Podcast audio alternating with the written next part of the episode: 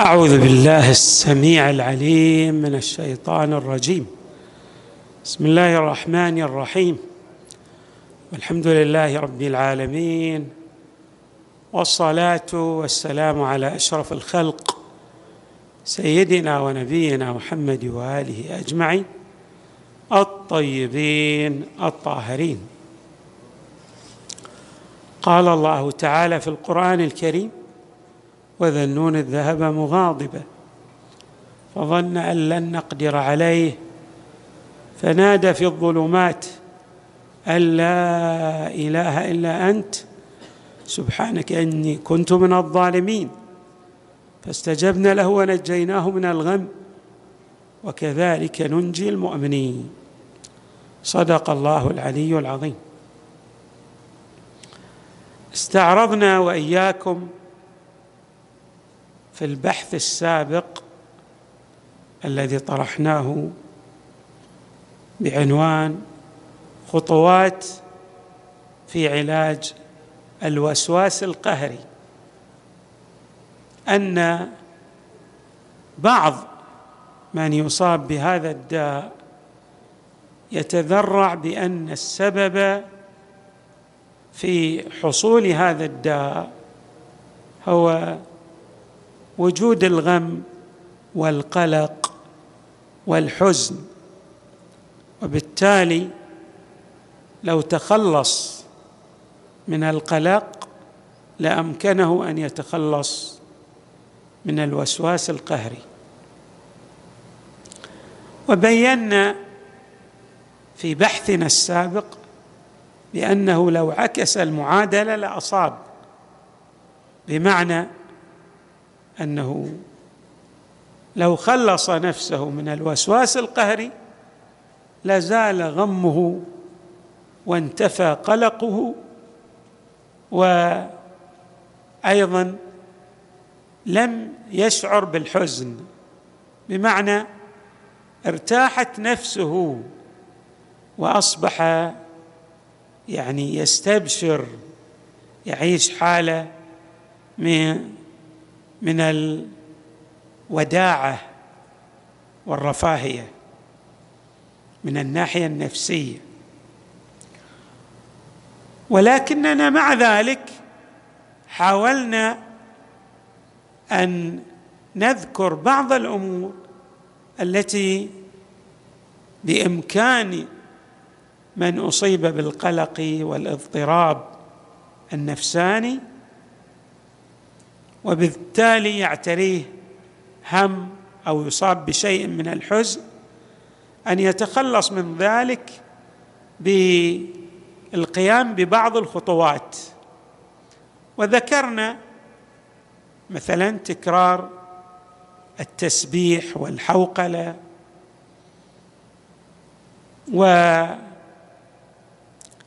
الأمور التي ذكرناها بشيء من الاختصار في الحقيقة. وفي هذا اليوم نذكر بعض الأمور الأخرى التي بإمكان من أصيب بهذا القلق أن يتخلص منه. طبعا مرض القلق والاضطراب النفساني وحصول الهم واعتراء الإنسان للحزن هذا شيء يعني من ناحية لا يكاد أن ينفك عن أي أحد. بمعنى أن الإنسان من الطبيعي أن يصاب بشيء من الغم والحزن وأن يعتريه شيء من الاضطراب النفساني هذا أشياء طبيعية. ولكن غير الطبيعي أن يسيطر عليه ذلك بحيث يمنعه من التقدم إلى الأمام. وكما يعبر المختصون يمنعه ذلك من القيام بوظائفه الطبيعية بل يمنعه ذلك من التقدم والإنجاز لما يريد أن يحققه من أمور بمعنى أنه يبقى يدور حول نفسه في حلقة مفرغة. بالتالي على من أصيب بهذا الغم أن يلتفت إلى نفسه يعني أن يخلص نفسه بالقيام آه، ببعض الخطوات. فبالإضافة إلى الخطوات التي ذكرناها هناك خطوات عملية أخرى ينبغي أن يلتفت إليها الإنسان ليتخلص من هذه الحالات التي تعتريه وتؤثر على مساره وعلى تقدمه. من هذه الخطوات التي ينبغي أن يلتفت إليها القراءة. القراءة أسلوب ناجح. وقد ذكرنا هذه الخطوة فيما تقدم وأنها مفيدة لتوسيع أفق الإنسان. الإنسان يقرأ يقرأ بعض الكتب المفيدة التي بالتالي تشغل جزءا كبيرا من وقته وتخرجه من الحالة التي يعيش فيها. القراءة شيء ضروري. ويمكن أيضا أن نقول أن يقرأ من أصيب بالقلق أن يقرأ بعض الكتب المصنفة في ذلك. هناك كتاب قديم قرأته أنا شخصيا. منذ سنوات طويلة. يمكن أكثر من ثلاثين سنة أو أكثر. هو في الحقيقة كتاب قيم وهناك طبعا كتب جديدة ولكن لا زال ذلك الكتاب يحتفظ بألقه لما فيه من أفكار جميلة. اسمه دع القلق وابدأ الحياة لدايل كارنيجي. هو كتاب في الحقيقة قيم وحري بالإنسان أن يقرأ هذا الكتاب. طبعا قد يقول قائل أن مؤلف هذا الكتاب هو مات بالقلق يعني انتحر قتل نفسه لا مانع من ذلك. انسان ياخذ الحكمة حتى من المجنون كما نقول حتى من اللي يعني حري بالعاقل أن يأخذ الحكمه من أي شخص. يعني لو قال لك شخص مثلا مجنون أعطاك بعض النصائح المفيدة تقول هذا مجنون لا أخذ بالنصائح. الكتاب قيم صاحبه قد آه مثلا مات بقلقه أو لم يستفد من علمه كثير من الناس يموت وعلمه معه ولا يستفيد من علمه. وقد أشار القرآن في حق بعض اليهود إلى ذلك. مثل الذين حملوا التوراة ثم لم يحملوها كمثل الحمار يحمل اسفارا يعني ممكن بعض الناس يموت وعلمه معه لا يستفيد من علمه. ولكن هذا لا يضير ولا يضر من يريد أن يستفيد يعني لا مانع من ذلك. طيب. اذا على الإنسان أن يقرأ بعض الكتب في ذلك لأن قراءة هذه الكتب تعطيه إلمامة كبيرة للتقنيات التي من خلالها يزيل ما يعتريه من القلق والحزن والغم. بل والاكتئاب إذا طرأ عاش حالات من الاكتئاب. ممكن أن يتخلص من كل ذلك بواسطة قراءة الكتب المعدة في هذا الشأن. وطبعا في عصرنا الحديث اليوتيوب ما يعني فيه كثير في الحقيقة. آه، لا أقول اليوتيوب دائرة معارف بل دوائر معارف. يعني بالإمكان الإنسان أن يرجع إلى اليوتيوب ويستمع للمختصين ويعني من لديهم خبرة في هذا المجال كيفيه التخلص من هذه الحالات التي تطرأ على الإنسان وتشكل عقبات كأداة في طريقه. طبعا أيضا أشير إلى أهمية شيء.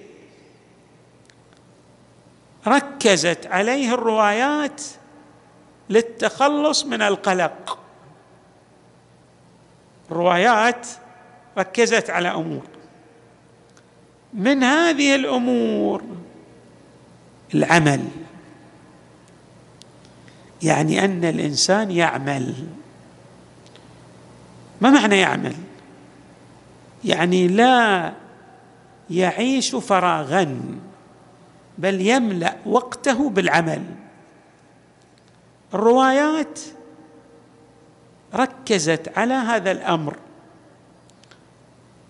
وهناك طبعا دراسات وتجارب في هذا المجال الذي يعمل كثيرا لا يصاب بالقلق. طبعا مو بنحو يعمل بحيث يصبح كالحمار أيضا يعمل على طول. يجهد نفسه. هذا قد أيضا يعني يؤثر سلبا على نفسه لكن يعمل حتى يعني لا يجد متسعا ليسيطر عليه الفراغ. يعمل ويرتاح يحقق إنجاز بعمله. هذا الإنجاز أي إنسان يحقق انجازا من الإنجازات ستجد أن الفرحة تعتريه. والبشر يملأ محياه. فإذا العمل من الأهمية بمكان. الإنسان إذا عمل كثيرا يحقق إنجازات كثيرة ويجد نفسه ممتلئا بالفرحة والبهجة والسرور. العمل له أهمية كبيرة جدا. لاحظوا هذه الرواية. قال رسول الله صلى الله عليه وآله. إن الله يبغض الصحيح الفارغ. لا في شغل الدنيا ولا في شغل الآخرة. يعني الإنسان المبغوض من عند الله تبارك وتعالى. هذه المبغوضية تؤثر سلبا على الإنسان فيعيش أيضا غما وقلقا واضطرابا. وفي رواية أخرى أشد الناس حسابا يوم القيامة المكفي الفارغ. يعني اللي ناس يتكفلون بشؤونه وهو بعد فارغ ما يقوم بأي عمل مثل ما نقول لا شغل ولا مشغلة. هذا بالتالي هذا من أشد الناس كما يقول حسابا الله يحاسبه حسابا يسيرا. وفي الرواية أيضا عنه صلى الله عليه وآله إن كان الشغل مجهدة فالفراغ مفسدة. يعني يؤدي إلى الفساد تصح. قد تصاب بشيء من الإعياء والجهد والتعب لكن ذلك أفضل بكثير من المرات من الفراغ لأن الفراغ يؤدي إلى الأمراض النفسانية الكثيرة بخلاف العمل يؤدي إلى الإنجاز والإنجاز ينعكس ابتهاجا وفرحا على الإنسان. نعم. وروايات في ذلك. لذلك إحنا نجد في الآيات القرآنية أهمية كبيرة للعمل الصالح إن الإنسان دائما يعمل يشغل وقته أو يشغل وقته بالعمل الصالح. هناك أمور أيضا في الروايات ذكرت توجب البهجة. مثلا المشي. المشي اللي نعبر عنه شنو؟ برياضة المشي في العصر الحديث. هذا المشي في الروايات ذكر من الأمور التي ماذا؟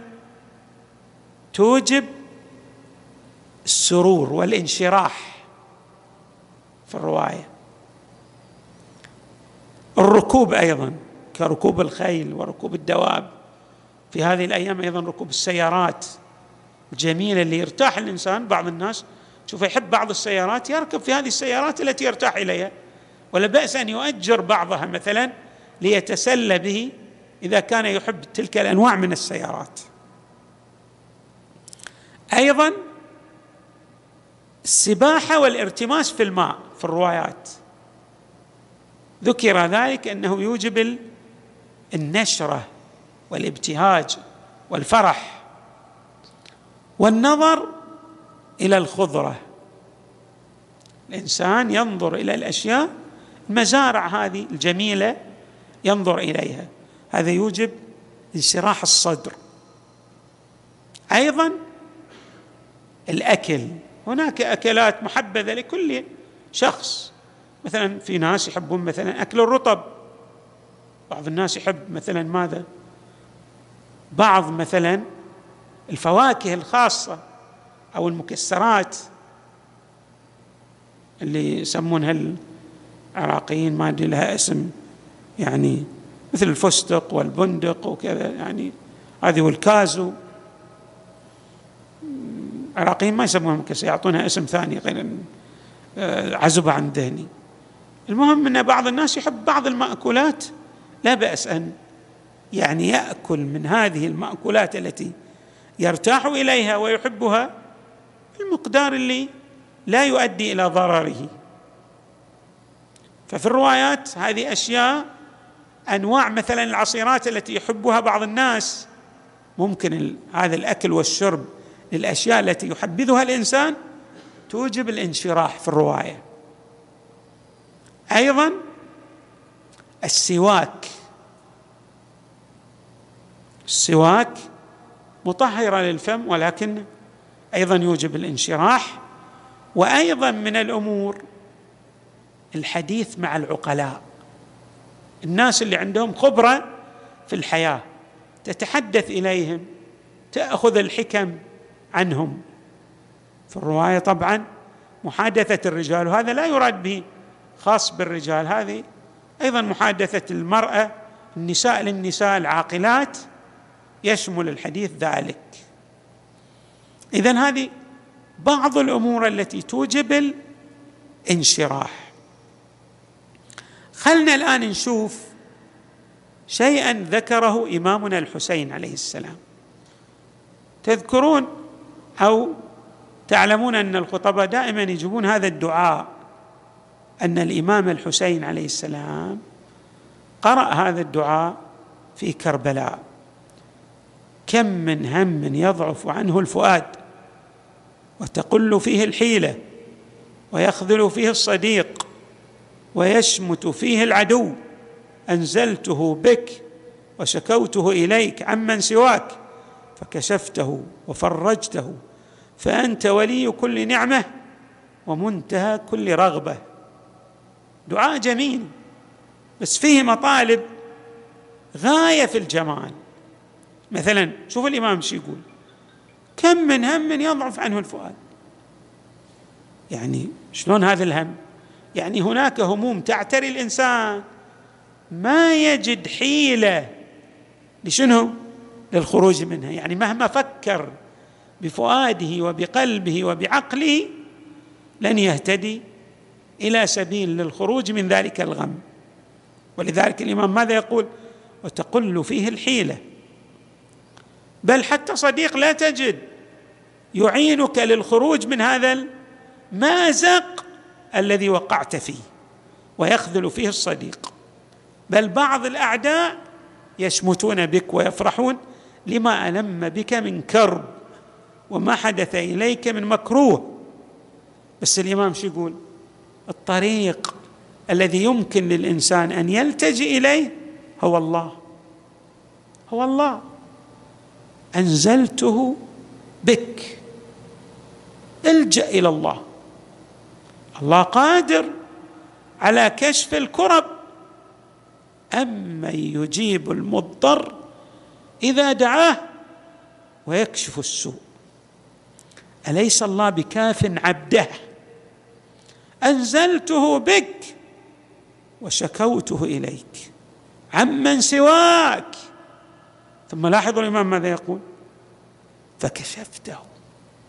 عندما تلجأ إلى الله الله يكشف ما يلم بك من كربات ويزيل ما اعتراك من الهم والغم. وفرجته. فأنت ولي كل نعمة. كل نعمة من أين تأتي؟ من عند الله تبارك وتعالى. ومنتهى كل رغبة. كل ما يرغب فيه الإنسان الله قادر على تحقيقه لأن الله تعالى بيده ملكوت السماوات والأرض وهو على كل شيء قدير. اذا علينا أن نلتفت إلى هذه الخطوات. يعني نقوم ببعض الأعمال التي تدخل البهجة والسرور علينا الأشياء التي نحبها مثل السباحة المشي نتناول بعض الأكلات نحادث بعض الناس الذين لديهم خبرات في الحياة ويمتلكون شيئا من الحكمة أيضا نشغل وقتنا بالأعمال خصوص الأعمال الصالحة. أتذكر يعني قرأت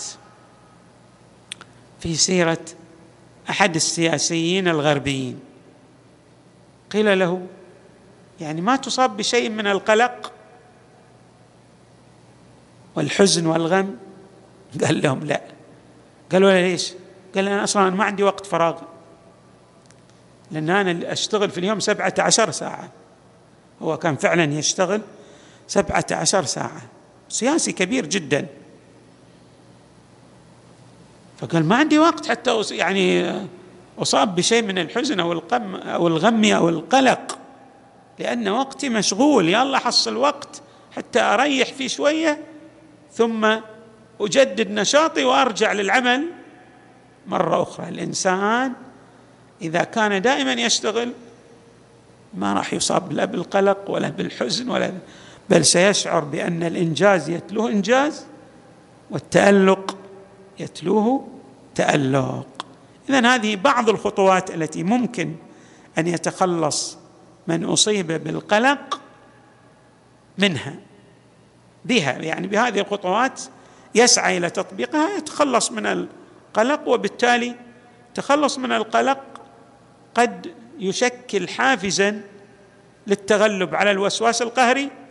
ونحن في نظريتنا أن التخلص من الوسواس القهري أيضا هو في الحقيقة يخلص الإنسان من القلق والغم والهم. والحمد لله رب العالمين صلى الله وسلم وزاد وبارك على سيدنا ونبينا محمد وآله أجمعين الطيبين الطاهرين.